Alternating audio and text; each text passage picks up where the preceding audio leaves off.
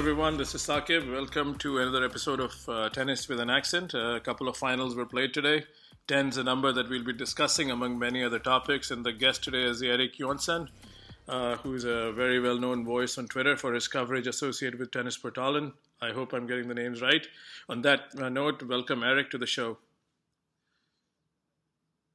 No, I mean, we've uh, conversed every now and then uh, on Twitter you know, I like the way you present data and you are pretty much dialed in and you give opinions, which is not an easy thing to do. Uh, in, in fact, it's an easy thing to do if you just want to offend people, but you uh, present uh, at least a balanced take uh, from where I see.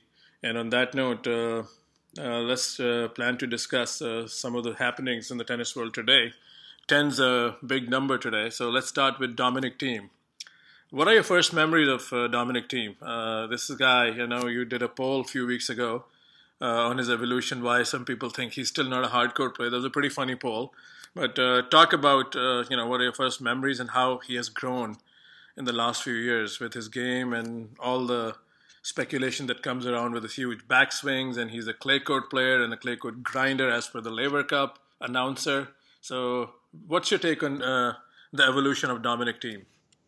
Yeah, um, yeah, I remember watching him uh, a few years ago when he was uh, new on the on the on the tour, really, and he had his bleached blonde hair, uh, which I think uh, he said afterwards was because he lost a bet or something. So, um, but yeah, game game wise, uh, well, he's always had, like you say, these huge swings and, and, and a lot of power. But what he been doing over the last few years, and especially this year since he started working with uh, Nicolas Massu, is is he's added a lot more nuance to his game, if you will. It's uh, not just big power uh, ground strokes all the time. He's actually uh, constructing the points more wisely, uh, using his uh, excellent slice better, and yeah, he's, he's just becoming more of a mature player um, on court and making making wise decisions. Uh, the results have been pretty good too this year. Like, uh, let's talk about your Twitter poll. So, why did you create that poll? And I, mean, I know it's kind of a uh, there's a little sarcasm there because uh, right. let's just talk about you know, and that poll does tie in with his performance. If we take from last year's U.S. Open till now, he's uh, he's done quite well on surfaces outside of clay, especially hard courts. Yeah, yeah. Uh, so so maybe I should explain the poll first. Uh, what I the question I asked was uh, uh, what will it take for people to to take Thiem seriously on hardcourt, and the options were uh, a 500 title, a Masters title, beating Federer in the final, and making a major quarterfinal. And a joke being, of course, he's done all of these. Uh, so the point I was trying to make was was that um, people already should be taking him more seriously on hardcourt uh, than they are, and this week is just another example uh, of that. Um, so, yeah, and and let's not forget he does have a uh, grass title as well from a couple of years ago when he actually beat Federer in Stuttgart, I believe. Um, so um, he he clay clay will probably always be his best surface, but he's definitely uh, dangerous uh, on other surfaces as well. Um, slow hard court, uh, for example, like like Vienna was this week. Yeah, uh, definitely. Uh, this is again, uh, if you look at Thiem's ATP record this year, he's he's won 45 matches uh, after today. And out of those 45 matches, you, it's a fair shout. I think more than 50% of those matches could have been come on hardcourt because he doesn't play uh, a clay schedule like he used to. Uh, actually, he was still in, in Brazil and Argentina. So I would say maybe, yeah, it's, it's close to 50%. I take that back. But uh, his hardcourt resume is impressive, and this uh, this Vienna court, and then his success in Beijing, like you said, and uh, he got the better of uh, Matteo Berrettini, who uh, I think he lost to in the in the Asian swing somewhere. I believe was in Shanghai. yeah, yeah. Right. So uh, is he is he a contender according to you? Uh, you know, in the big show in London, of course, he's going to be playing in Bercy starting mm-hmm. tomorrow. But uh, you think he can do some damage in uh, in at the O2 Arena with what you have seen so far? Again, it's too far of a speculation, but the kind of company that field has, it has. There's no weak matches. They're like eight best right. players. So you, are playing uh, your peers who are contending for these big tournaments and who have the best record. So what's your take on Thiem's chances in that kind of a setup? Um, yeah, it depends a little bit uh, on on on how fast the surface will be. Obviously, the slower the better. But um, he, well, of course, he can do damage. Anyone there can do damage. Uh, but as far as uh, indoor hardcourt goes, uh, as much as I think Thiem is is is uh, an excellent uh, player on all surfaces. I think we have to rank him obviously below Federer, Djokovic, and, and Medvedev at the very least. Uh, so he, he, he can do damage and he can win some matches. Uh, well, if he does that, if he wins matches, he's, he's going deep there. But I I wouldn't be surprised to see him in a semifinal. Uh, but in a final in in at the O2, that would surprise me. Uh, hmm. Uh, let's talk about the importance of winning at home. Uh, I'm also a tennis, uh, you know, tennis geek like you. I've, I've tried to follow the sport for a long time, and I've always followed uh, the sport itself more than just, uh, you know, my favorite players in the past and now. And I understand even going back in the old Boris Becker days, or even the Stefan Edberg days when Stockholm was a big event, winning at home is very important. Yeah, some uh, it's it's it's a different feel for like the uh, players whose nations host a major because then it's the ultimate show. But even for uh, other nations like you know like Sweden or Germany or even you know Kei Nishikori in Japan, I mean the home home tournament presents like a big you know big opportunity because you're followed by players, you know, your fans, and in, in most cases uh, these smaller tournaments, uh, fortune are related to their top players. Like when Becker was huge, Germany had two stops in the fall. The ATP Tour World for World Tour Finals was played in Germany. Uh, Stuttgart Indoor was, I think, a Super Nine event, which is a Masters 1000 equivalent now, and uh, and vice versa. So, talk about this, uh, the importance of this event. How much pressure, you know, according to you, what you felt uh, while watching Thiem because uh, the celebration said it all. It was a pretty emotional win, and he this was his tenth try at the home tournament, and he finally won this. Right.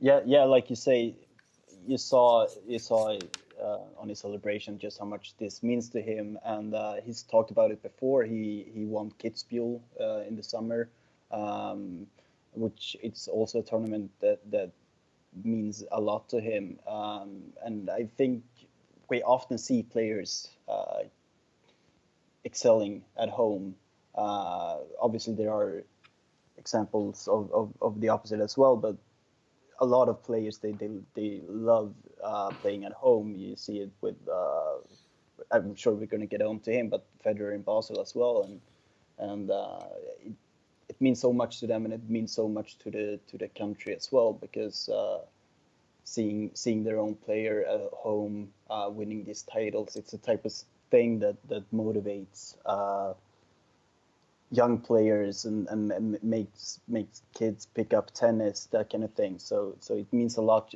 for the player and, and for uh, the culture of tennis uh, if you will as well. Yeah we'll get to that in sweden because your country has had a very rich uh, tradition but you're right. I think uh, when a local player starts winning it also mm-hmm. creates new fans because they're like die-hard fans like yourself who are watching tennis in different time zones at night or you know following the score at work on your phone. That's what we all do. But when there is a local player who starts making news and you have you're lucky enough to have a local tournament in the city and then when that player he or she comes there i think it definitely adds uh, a, a, new factor. And those fans can be temporary. Maybe that's when happens when uh, when becker left kiefer and haas struggle in germany and then uh, it, these, these things go in cycles sometimes you keep waiting for the next champion so, yeah, definitely. I think uh, sticking on to Dominic Thiem's success. This is his third hardcourt title, right? This year, got the big win over Federer at Indian Wells, then uh, won on the fast courts of Beijing, and now wins at home. How much uh, uh, are you associating this with a new voice, which is not new anymore, but Nicolas Massu was added to his team during the South American swing. It started as an experiment, and now Gunter Bresnik is more in the back and Thiem, and Massu are the new team. Uh, uh, how much of that you associated with that partnership, the success and the new brand of tennis Thiem is playing on the hard courts? Right. Uh, well, it, it's always hard to to say just how much of a difference a coach makes, uh, because sometimes it's it's just natural development for a player who, who as they get older get more mature and and start playing even better tennis than they have. Um, uh, but I think with Thiem as he is, he turned 26 this year, um, and he has sort of been a bit on the same level for a few years now, which is top 10, uh, obviously. So he's he's he's an incredible tennis player, but it it, was so stark the difference as soon as Massu joined joined the the team. Um, like I said, it, it's more it, it's more nuanced. Uh, he de- develops points better. He doesn't just hit hard uh, all the time. It, something he often did before, and we still see it sometimes now uh, it's not going well. It's he goes down the line very early in rallies, and he used to do that so much before, but he styled that back and and works with his incredible spin of, of both wings and uh, uh, it's it's three, four, five, six, seven shot combinations that wins him the point. It's not just letting it rip, so to speak. No, I think Erik, that's a very good point. Um, I, I, would like to bring uh, my good friend, you know, Mert Ertunga, who is a regular on our podcast and contributes for our website. When he first came two years ago as a guest speaker, and he was talking about Dominic Thiem and Grigor Dimitrov, and you know that was one of the more fun podcasts I've ever done. And he was talking about tennis IQs, and that time Dominic Thiem's IQ was mentioned in our conversation, and Mert said, you know, he sometimes makes these decisions on court, which you know go against a very high tennis IQ. But now Mert himself has been on record saying the Dominic Thiem has made steady progress, and like mm-hmm. you said, you know, it doesn't have to be a pull a trigger shot, you know or in a very awkward position, a very tough shot. Now he plays the percentages and then unleashes. And, and, and we've seen even the field that he went through in Beijing, some of the matches were pretty impressive uh, on, a, on a faster or medium fast hard court. And now he wins at home. Uh, so definitely, uh, you're right, absolutely. You cannot uh, measure a coach's impact. Sometimes these things can take forever because you cannot unlearn what you've learned from the previous coach, so it's kind of not fair to just give one credit or most credit to like one person. Uh, but numbers also don't lie. Like right now, you know, their partnership is pretty good. They had an unfortunate run from Montreal to U.S. Open when Thiem was down with a viral or virus uh, flu-like symptoms. But it looks like that's all behind him, and I think he's going to make a very strong push for the rest of the year. Yeah, I completely agree. Yeah. Uh, so let's uh, uh, take the conversation forward to Roger Federer, who's won his 10th time in Basel, and that makes him, I believe, the first player who has won on two different surfaces uh, these titles, like Halle and now Basel. Uh, so this was again, this has become like an expected uh, strong week for Federer. Uh, there were also like a stretch when he lost a couple of finals, I believe, to Del Potro and uh, one to Djokovic. And he's played for 15 finals at this tournament, so that's a pretty staggering number. Uh, did you follow most of those matches this week? Uh, how good was Federer looking, and uh, uh were you surprised by the outcome at all? Uh, yeah, I saw some of it. I didn't see every match, but, but bits and pieces. Um, yeah, he, he, looked he looked very strong, as, as strong as we've seen uh, in the last few years. Really, um, he um, he had a nice first round with qualifier Peter Gojowczyk and then Radu Albot, so he got to play himself uh, into the tournament uh, pretty well. And then, of course, sadly, Wawrinka had to pull out of the quarterfinal. And, and once Federer gets to the semifinal and he's this fresh, uh, this comfortable, uh, it's indoors, so he, he doesn't have to worry about uh, any any weather conditions that that sometimes hurt him uh, has done in the last few years.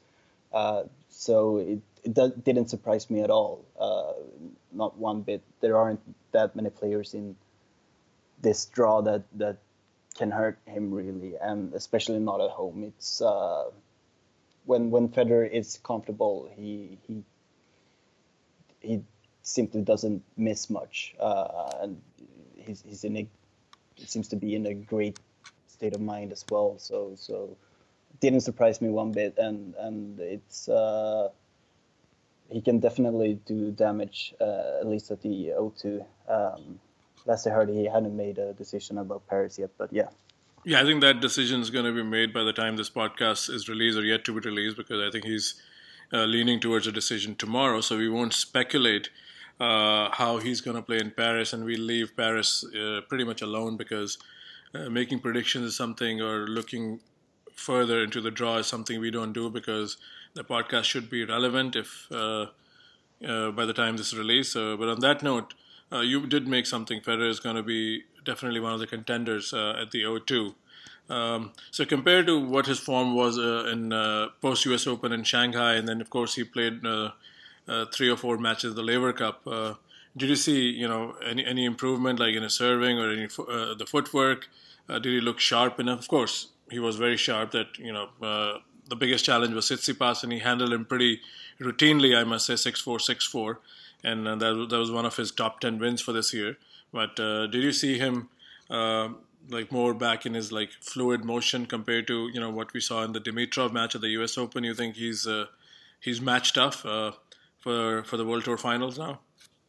Uh, yeah, definitely. Um, in when he played Dimitrov, he obviously had had had a back issue, uh, but that seems all behind him now. Uh, he he just uh, you, you, can often tell by uh, Federer's um, body language uh, how what, what state of mind he's in, and and and he like you said he, he looks incredibly fresh and he looks calm and composed and uh, that's the main thing main thing for me when, when he is this this composed uh, that's when you know he's, he's going to produce some really really terrific tennis uh, so I, I think um, he's definitely uh, one of the main contenders for for for the O2 uh, what's your opinion? I know we might have talked about this in some thread involving others on uh, Twitter, but what's your impression of the uh, the year it has been for Federer? He had a decent clay swing, and uh, that probably, in my view, enabled him to have a very strong Wimbledon. And uh, more importantly, he stayed in that match with Djokovic, which was somewhat of a physical match. And uh, so, how do you look back at his year, and how important was the clay piece? And I even did a poll myself or a thread myself a few weeks ago when I said uh, at this stage in his career, playing French would be a better choice than. Uh, I'm not saying he'll ever skip the U.S. Open, but I think if Wimbledon is his goal, I think playing French kind of uh, makes sense for whatever remains of his career. So I know it's kind of a uh, mixed up question. Uh, so take it in two parts. What do you mm-hmm. see as the importance of clay, and do you see uh, that's going to be a beneficiary schedule for the remaining years of Federer? Yeah, I, I, I, actually agree. I was I was hesitant uh, going into the clay season what exactly we were gonna see from him, but uh, he uh, made us doubters uh, look like fools, to be honest, because uh, it's it's not like he has forgotten how to play on clay just because he ha- hasn't competed on it for, for, for a couple of years, uh, and making semifinal uh, was a excellent an excellent result for him there, uh, and I think it, like you said, it got him into to uh, good state of mind and, and, and prepared him well for, for Wimbledon, which uh, he uh, could have won, as we all know. Um, and I, I think uh, I, th- I, think he announced recently he was going to play the French next year. So so ob- obviously he seems to agree as agree as well. Uh, so I, I think I, I agree completely that it's probably the best way forward. Next year, however, is a little bit different because because of, of the Olympics. So, uh, uh, but but it's interesting he chooses to play it regardless of the Olympics, which I think is, is, is a big goal for him as well. Yeah, that definitely is uh, not a surprise to many. Again, a lot of people, you know, do their own math and think uh, Uniqlo and Olympics is a big connection. But mm. uh, the cat's out of the bag. You know, we don't have to speculate too much. Like you said, he's going to be playing Olympics and he's going to be playing Roland Garros. Don't know if he's going to enter Madrid as a tune-up uh, to get some more matches in clay. But I think, yeah, uh, I mean, he makes a schedule. But I always thought uh, what I've seen in the last three years at U.S. Open, the losses to Millman, uh, this year Dimitrov, even taking the injury out of it, it's just uh, he's not the same player on these courts like he used to be the pre-Roof days, and it's not you know an excuse for him. But I think at his stage uh, of his career, I think uh, you know conditions matter more than ever. I think for him yeah. to be a factor because uh, uh, it's pretty good that he can hang with Djokovic at Wimbledon and you know serve for the title, come within match points, and he's beating Nadal on uh, the hard courts, even though they haven't played on a hard court for now what two years. Uh, I think a lot of things, rightfully so, have to go his way but if he's playing his best tennis, yeah, he's he's he's a handful for anyone. Yeah, I completely agree. I, especially what we what you were saying about uh, the conditions. I think I think right now, uh, understandably so, he, he's a lot more vulnerable to to difficult conditions, and, and that's what we often get in New York. It's it's incredibly hot or humid or windy or you name it. Uh, so I think I think that's that's a really good point, and I agree that uh, uh, he his chances in New York, uh, judging by the last few years, are probably not ever going to be very good uh, for whatever remains of his career. So, like, I I think that's an interesting point that perhaps the French is is so to speak more important for him at the moment than than the U.S. Open. I, I and, and, I'm only Erik. I'm only going by what he said. I think when he announced Clay this year, the schedule, he said uh, last year when he lost to Anderson, he felt he could use more rhythm on the matches with uh, more more ball play and not just blocking return, just driving through the ball. And I think. Those ten matches in Rome, or eleven matches in between the three tournaments, Madrid, Rome, and Paris, I think allowed him not only to match tough but trust his legs and and we could see how good he was at Wimbledon. So I think, uh, uh, yeah, I'm not trying to invent anything new. I think I'm just going by what he has said. And and as great a player he is, I think uh, you still find a balance every year because last two years when everybody thought he should have played clay, he did not play clay. So every year, I guess, uh, I think it's a new take, and uh, not only him. I think we, I, I, expect more of this from Djokovic and Nadal. You know, in the next uh, few years, I think they'll fine tune their schedule and the focus will be on you know the biggest tournaments. I think that's what the game has gotten. I think everybody's playing longer. I think let's expect that to be a trend with all the top players. Yeah, I, think I think that's that's a trend that's likely to continue as well. Um, sure. I so, mean, uh, unless you have another thought on Federer, I want to just switch uh, gears to yeah, Jannik Sinner. You know, like you've been doing some interesting polls, and that's another poll that you ask everyone if you have heard of this guy, say what a year ago, and uh, you know the choices were again pretty interesting. I mean, I don't know when I heard of him. I, I believe it's definitely less than a year. Uh, everyone on tennis Twitter, and you know, there are certain accounts you take them with more respect, and if they back someone, then you start following them. And uh, this guy has uh, is the talk of the town. Everybody's praising him and he seems like one of those guys that just came from nowhere all of a sudden, and now he's joined the conversation as one of the most promising talents in the game.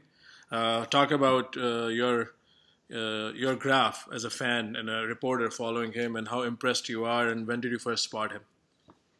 Yeah, his, his rise this year has been absolutely in, incredible. Um, he uh, popped uh, onto the scene for me back in I think it was February maybe uh, when he um, played the Bergamo Challenger and and he uh, made a final maybe one even I, I, I don't remember but he he uh, out of nowhere uh, in his first Challenger ever played some incredible tennis um, at at age 17 and he probably looks closer to 12 than than 17 to be honest with you.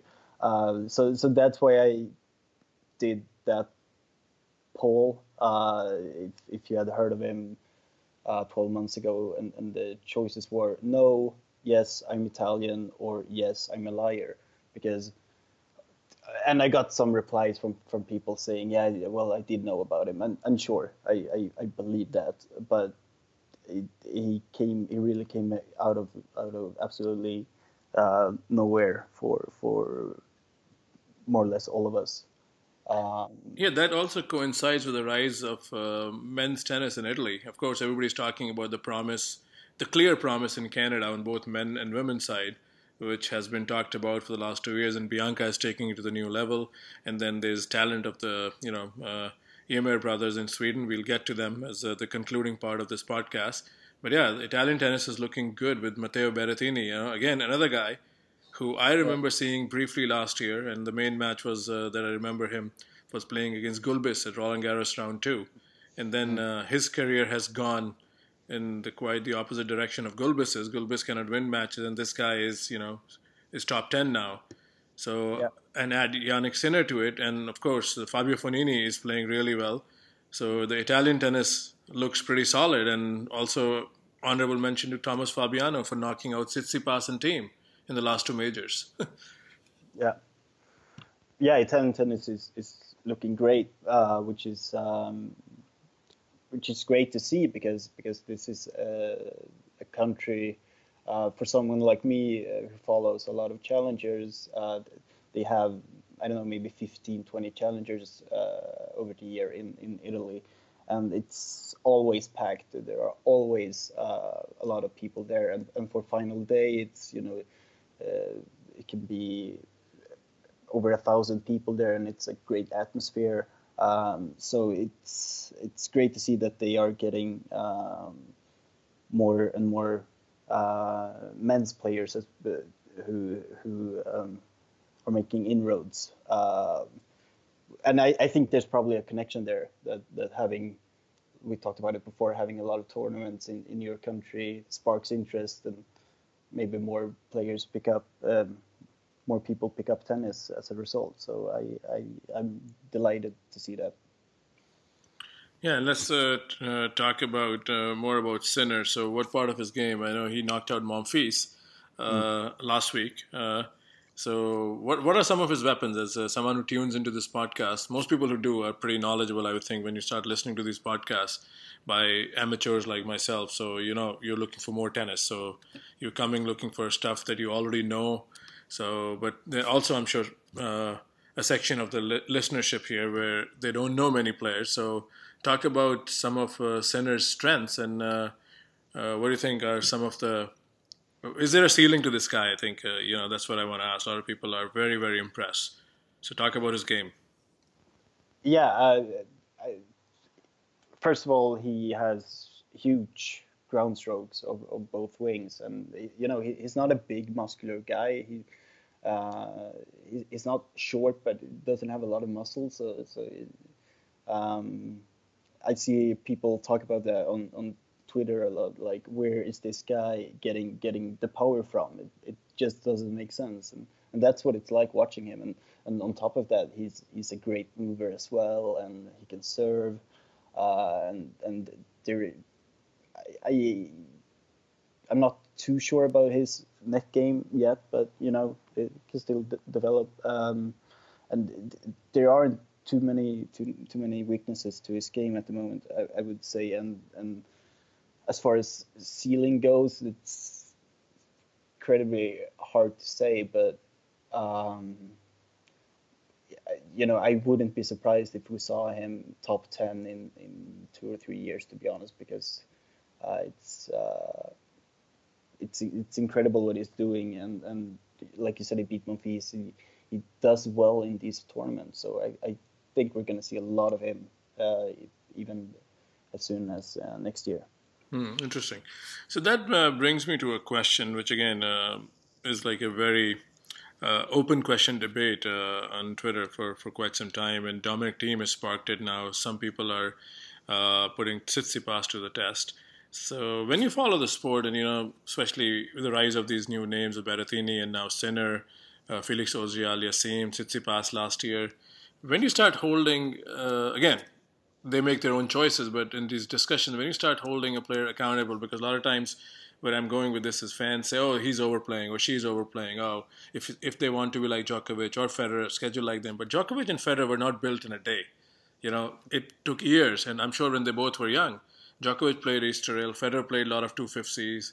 So people forget, like before Djokovic, Federer, Nadal started. Nadal, of course, is an exception. He, started winning very young. But when all these guys were young, they were playing big tournaments, a lot of heavy schedule. Now the thing is, very quickly, this conversation takes place.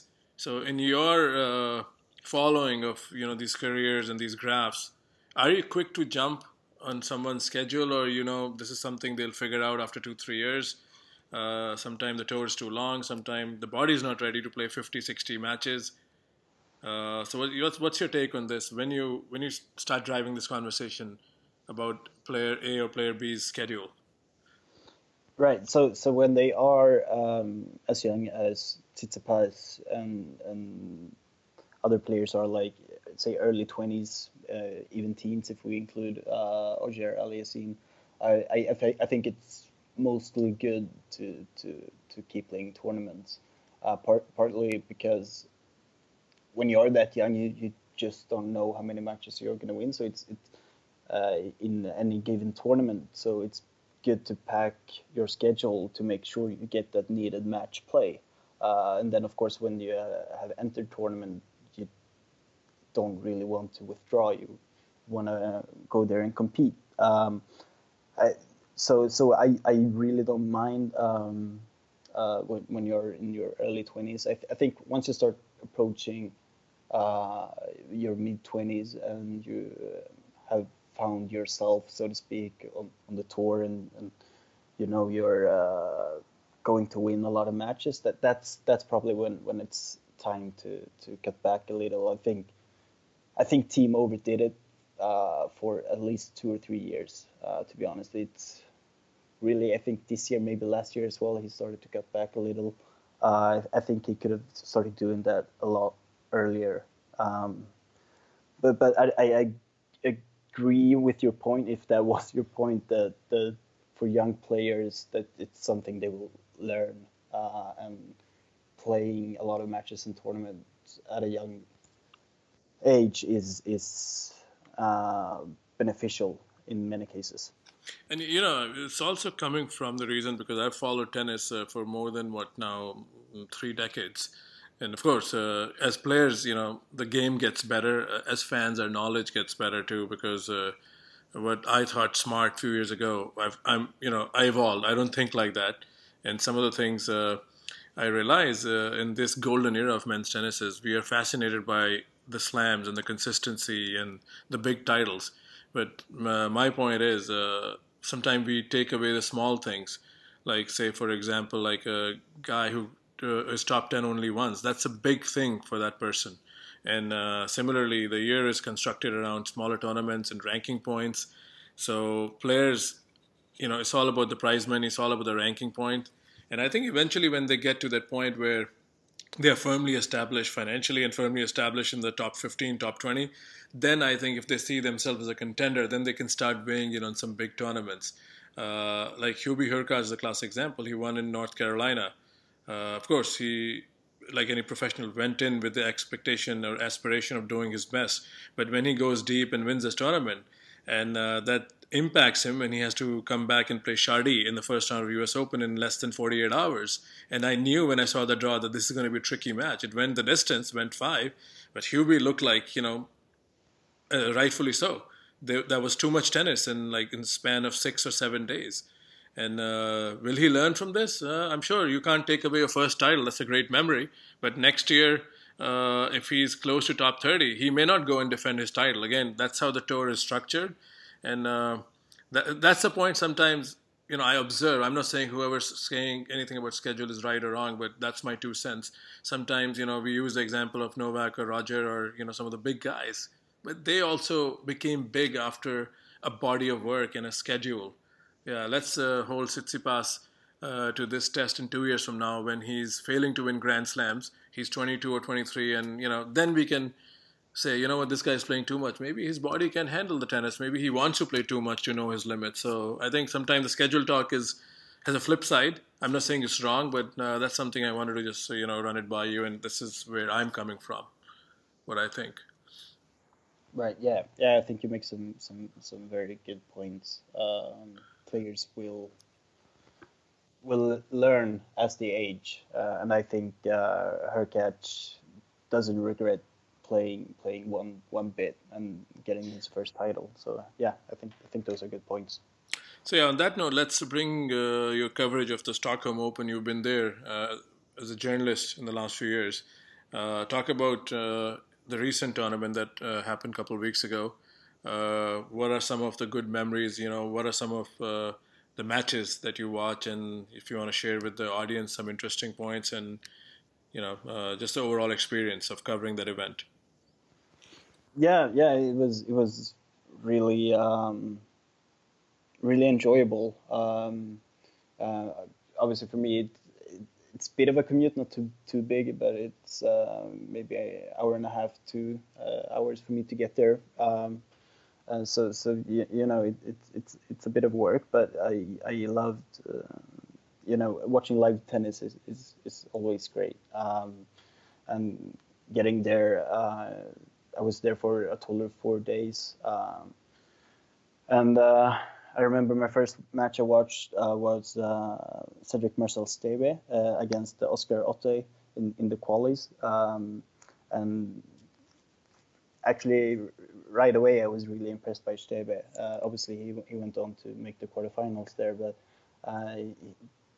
that's a guy who was away for 16 months or so with, with, with injury. And he's, he's coming back now, and, and that, that was great to watch. And um, the way he uh, honestly uh, picked apart uh, Mikael Ymer, uh, the Swedish number one in, in the second round, was uh, quite a sight. Obviously, I wasn't happy with it because I wanted uh, to win, but but sometimes you just gotta sit back and say, well, hey, this guy's pretty good. So so uh, yeah, that that's actually perhaps surprisingly so, but Stebe is, is uh, what I remember the most from it. Obviously, Shapovalov winning it. I wasn't there for, for the final Sunday, uh, but that, that was great as well. But I, I think I think Stebe for me is, is the main main thing. No, I think it's a it's an interesting point you make, and sometimes uh, you know the way the sport is followed and how you consume it is about superstars. But there's so many stories each week, and Stebe is one guy, you know, who you're right. He came back from a big injury, but he's been injured before, and some players are not as fortunate with their bodies. They get a lot of injuries, and this is a small window. Uh, as an athlete, they have to, you know, you know, make best time of their career, and and it's so so fascinating to see someone coming back and trying to win these matches. I was at the U.S. Open qualifying myself, and I saw a match between Kamke and uh, I think uh, this Argentine player Andreozzi, and I've seen Andreozzi on TV and followed his clay progress, and that was a very competitive match. Uh, it was like pretty hard, but you know, if you were to watch one match courtside, which you can do in qualifying, it was it just shows how all these matches mean a lot for all these professionals. You know, each match counts, each point counts, and you win this, and then you're closer to qualifying for a slam. In this case, in your uh, experience, Stockholm Open, uh, again, you know, it's a ATP Tour is a playground, and you know nothing is taken granted when you're playing this tournament. So let's talk about Shapovalov. Did you see some of his matches while you were at the Stockholm Open? I know you were not there for the final, but did you see him play rest of the week? Yeah, I saw uh, two matches. I think um, it's first and second match. I believe I, if I remember correctly, I should say. Um, but yeah, he. Um, um there actually are some similarities between him and and, and Thiem uh, perhaps even more strikingly so with Chaparro, the the sort of I'm just gonna hit this ball hard, you know. Um, but but uh, obviously he has brought in Youzhny now, and uh, it's the the infamous expression "controlled aggression" comes to mind uh, when I see when when I saw him. Uh, it's uh, point construction and uh, he doesn't hit as hard as he can hit because he doesn't have to. He has a lot of natural power regardless. Uh, so uh, he was he was really impressive, and and I, I think he on his first serve through the four matches he played, I, th- I think he only lost six points uh, during the week, which is obviously incredible. So um, I uh, yeah, it, it, was great. It was great to see him see him up close. No, you, are right about the point about Shapovalov again. Uh, there's a lot of potential, a lot of talk, and uh, uh, even our website, I'm sure you guys have too discussed his ability, of you know, making incredible shots, but then also some at the same time you scratch your head with the shot selection. And he's a work in progress. Clearly, with the first title means so much. Last year, Tsitsipas won his first title, beating Gulbis, and this year Shapovalov wins his first title. Uh, same scores, kind of uh, very you know weird similarities between those two wins. Uh, so, did you and Alex uh, were you there in the press room? If you did, you guys get a chance to speak with Dennis this year at all, or? Uh, yeah, I think I, I I wasn't I wasn't there for the interview, but Alex and our other colleague uh, uh, Patrick Patrick uh, Ragan uh, is his name. Uh, they they they interviewed Dennis after his first match. No, no, they interviewed him after the quarterfinal and uh, asked asked him about his semifinals record, which was 0 and 7 going into Stockholm Open and you know, overall he, he was in a good mood. But as soon as uh, he was asked about the semi semifinal record, he was really just bluntly said, "Yeah, hopefully I can win one." And that was it. He gave long, thoughtful answers to everything else. So I, I, I think that was really important for him to to own, just make the final, but also of course win it. But yeah. Yeah, I'm sure that's a huge uh, moment for him. And uh, once, like you said, when numbers start adding up, you know, he's he was losing all his semifinals, and then he finally get to the final and is now 1-0. So again, those stats are important, and uh, hopefully, you know, he's exercised those demons, and now looking forward to adding more more scalps, as I say. Uh, let's talk about the Ymer brothers. When I spoke with Alex uh, uh, not too long ago, I think it's what five months ago. Uh, how, how, how is the Swedish tennis market consuming tennis through through them? Are they becoming more popular? I know uh, there's some challenger success that came recently uh, to uh, no not Ilias right Mikael Ymer's way if I'm yeah, not mistaken. Yeah. So yeah. how has uh, their popularity been uh, in Sweden? Given of course tennis is kind of struggling for mainstream coverage in Sweden, but how are the tennis fans looking at these two guys? Yeah, well, um, like you say, like you hint, it's it depends uh, if you ask a tennis nerd like me or a tennis casual uh, who only watches, you know, uh, five or ten matches a year. Um, because I, I, th- I, think a lot of people uh, unfairly view them as as disappointments, you know, uh, just because we have this rich tennis tradition in Sweden with, with great slam success and and everything, especially on male side, of obviously. Um, so I, when they were starting to make inroads, you know, people started talking about them four, five, six years ago. Um, people people thought, okay, yeah, here here are some guys who are finally gonna win us some slams. Uh, which which obviously is unfair, but that's the way people view tennis in Sweden. So so, um, but I, I think um, with Mikael, who who has climbed maybe 200 ranking places this year um, in the top 100 now, I, people are starting to to appreciate that at least. I think. Um, I think it will come even more when he starts playing slams regularly. Um, so so you know it, it, it, depends who you ask, but but but um, more and more I think uh, people will just be be glad that there there's someone at least. Yeah, the luck hasn't been on the side of the Swedes in the last what 15 or so years. Andreas Vinciguerra, uh, his mm. career was also cut short. Then everybody knows how uh, injuries had a hand in uh, Joakim Johansson and Robin Soderling. So yeah, I think the Swedes do need a resurgence. Uh, such a great uh, tennis history there. So, what do you think is uh, Mikael Ymer's uh, best surface if he has to strike uh, next year somewhere and you know make even bigger inroads towards the top of the ranks? Where do you fancy him doing best? What stretch of the season is it? Clay or American hardcourt swing? You think he could be a factor maybe in Brisbane and Australia? Um, he, I think he has three challenger titles, maybe four even this year, and uh, because I know he has won uh, on clay, indoor hard, and outdoor hard. So obviously he's he's, he's very versatile.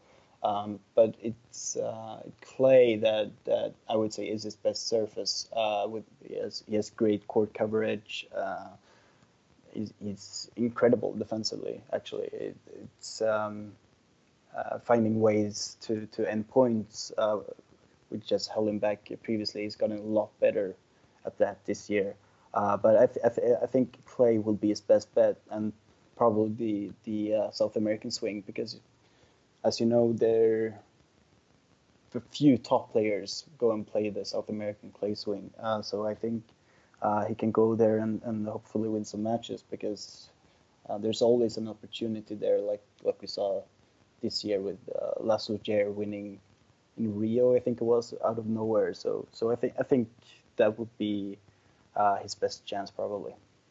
All right, so let's conclude this conversation by talking about Filip Krajinovic. He's another guy who's come to the tournament, right? Uh, did you get a chance to see any of his matches? And uh... yeah, um, yeah, I saw him uh, beat Dimitrov, um, and I think I saw another match of his as well. Uh, no, wait, he didn't beat Dimitrov. He beat Querrey. Querrey beat Dimitrov. Uh, but yeah, I, I was I was really uh, impressed with him.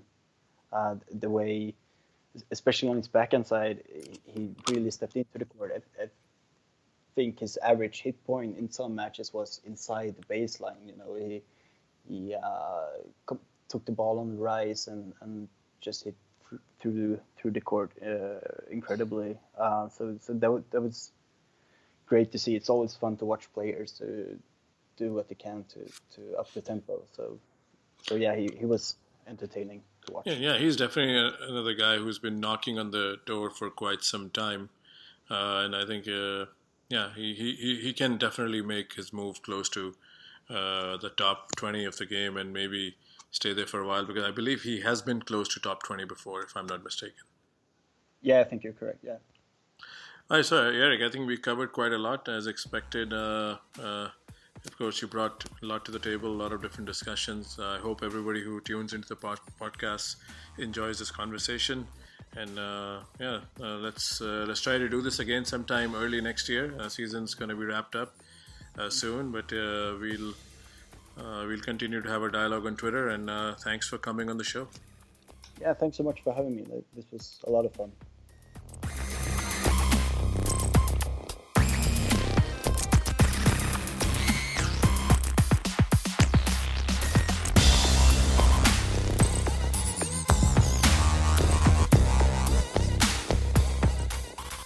Hello, everyone. This is Sakib, joined by Matt in segment two of this week's uh, podcast. Uh, uh, lots going on in both tours, and uh, Matt Zemek and I will try to talk some of the more current and hot topics.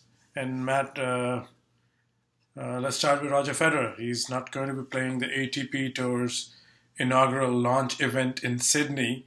This uh, came in as a shock to many. what are your what are your first thoughts when you saw this, and uh, did you see this coming, or were you surprised at all that he was going to play this event to begin with? Uh, you know, I I did think he was going to play uh, without uh, Hopman Cup. Uh, it was natural to think that he would need some kind of warm up event. Now, of course, you know he could still find one, uh, but I thought that was going to be his landing spot. Um, but I mean, you know, is it an overwhelming shock? Not necessarily. Um, you know, Federer has, you know, Federer's baby is Laver Cup, and Laver Cup has gained ATP sanctioning and, and and approval. So, you know, how much he feels he has to participate in any of these other cups, uh, that you know that's an open question. So it, it, it's interesting, not so so much from Federer's standpoint, so that's obviously a, a, a you know a newsworthy plot point, but it's more about uh, with all of these niche events, how are they all going to carry the entertainment dollar? How are they all going to uh, maintain a foothold? That you know that that is a very uncertain element, and the Laver Cup really has already established its brand, and, and that's what's going to make the ATP Cup so interesting, and also the Piqué Cup. You know, I'm not going to call it Davis Cup; it's the Piqué Cup. Um, it's it's you know going to be a whole new world, and we're going to see if these events hit the sweet spot or if they fall flat. And obviously, it's a it's a it's a blow for the ATP Cup, not a not a fatal blow, um, not a crushing blow, but a blow. Uh, and, and we'll see if if if other prime players uh, can carry that event in January. Yeah, definitely. But uh, uh you think uh, uh, Federer overestimated, I think, his commitment because he has a busy schedule. I think he's playing some ex- exhibitions and then I think uh, he probably made the right call. I think uh, given his uh, career and how he wants to prolong it, but at the same time, it is coming as a disappointment to you know all those fans who bought these tickets. And uh, Federer Murray was the top billed act uh, for the opening of the season. Uh, so way on and way on those points. Exhibition playing this late in the season is very similar to what he played in 2012 and then 2013 wasn't exactly the best of starts for him. Yeah, you know that that's a good point. I think that the, I think the reason he didn't play Bercy, I think the reason he uh, didn't enter the Paris Indoor Masters was because of the exhibitions. I think that that was the decision Federer made, which is tied to the exos. I'm not so sure that the ATP Cup uh, is tied to the exhibitions. I'd say that Bercy is is more connected to that um, now, you know, that's just my opinion. Just because I say it, it's definitely not true. Uh, but that that's just my sense of the matter. Um, I, I do think that Federer is, you know, still pretty good at picking his spots. And I, I think the other thing that's worth commenting on, and this isn't about the ATP Cup so much as it is about Bercy. I mean, to me, it seemed as though this was a natural time to play Bercy. He barely played any tennis in Basel. He didn't play uh, a single set longer than 10 games, 6 4, and he didn't play any three set matches. And he played Monday, Wednesday, then he didn't play for two days. He didn't play Thursday because of the schedule. He didn't play Friday because he got the walkover against Wawrinka. So he went from uh, Wednesday to Saturday, not playing matches Thursday or Friday. Handled Tsitsipas easily, handled de Minaur in the final easily, if ever you were going to play Bercy after Basel, this was it because Basel involved, you know, about four and a half hours of on court time, and and none of his matches were especially stressful. So you know, it wasn't that he he was tired uh, from Basel; it was that he was more thinking ahead to the ATP finals, wanting to make sure that you know, with this loaded field we're going to have, Medvedev, you know, playing at a high level despite the loss in Bercy you know, Zverev picking up the pace, Tsitsipas Thiem with the new and improved hardcourt version of the Austrian, and then of course Djokovic and Nadal. I think he wanted to make sure he had the heavy gunpowder ready for London and also the uh, South American exhibitions that he's going to do. Yeah, I think I agree with what you're saying. But uh, my viewpoint here is slightly different.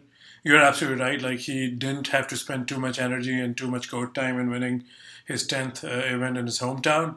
But at the same time, I think uh, he's been pretty open uh, about big titles uh, recently and uh, World Tour finals, even when Federer was playing in his prime and his peak tennis. World Tour final was something very close to, I think, his favorite tournaments. And he just said uh, he missed out on Indian Wells and Wimbledon, even though he won the Masters 1000 in Miami. I think he takes this as a again, I, I, don't want to put any words, but you, you would have to think every chance is seen as a one last big chance. Uh, he probably will play into uh, 2021.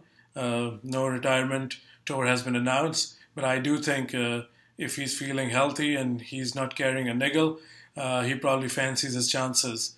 uh, the indoor court, and after Djokovic, he has to be the second favorite Uh, granted, Nadal's playing, you know, Nadal's going to be number one by the time the tournament rolls around, but uh, just because of the success and indoors, uh, you have to put a healthy Federer uh, number two, unless Daniil Medvedev, uh, you know, is again a guy who can show up at indoors. So uh, that's my two cents. So let's quickly change topics to the women's tennis. there are a couple of withdrawals. seasons are always uh, considered long, the kind of tennis that's being played on both ends.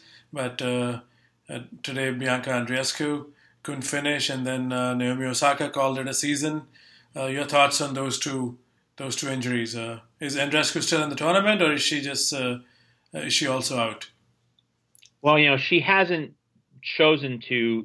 You know, we're recording this for our listeners to the Tennis with an Accent podcast. We're recording this Wednesday night. So uh, on Wednesday, after the retirement against Karolina Pliskova, Andreescu said she'd wait for the MRI on Thursday uh, to make a decision on whether she would play her final round robin match against Alina Svitolina.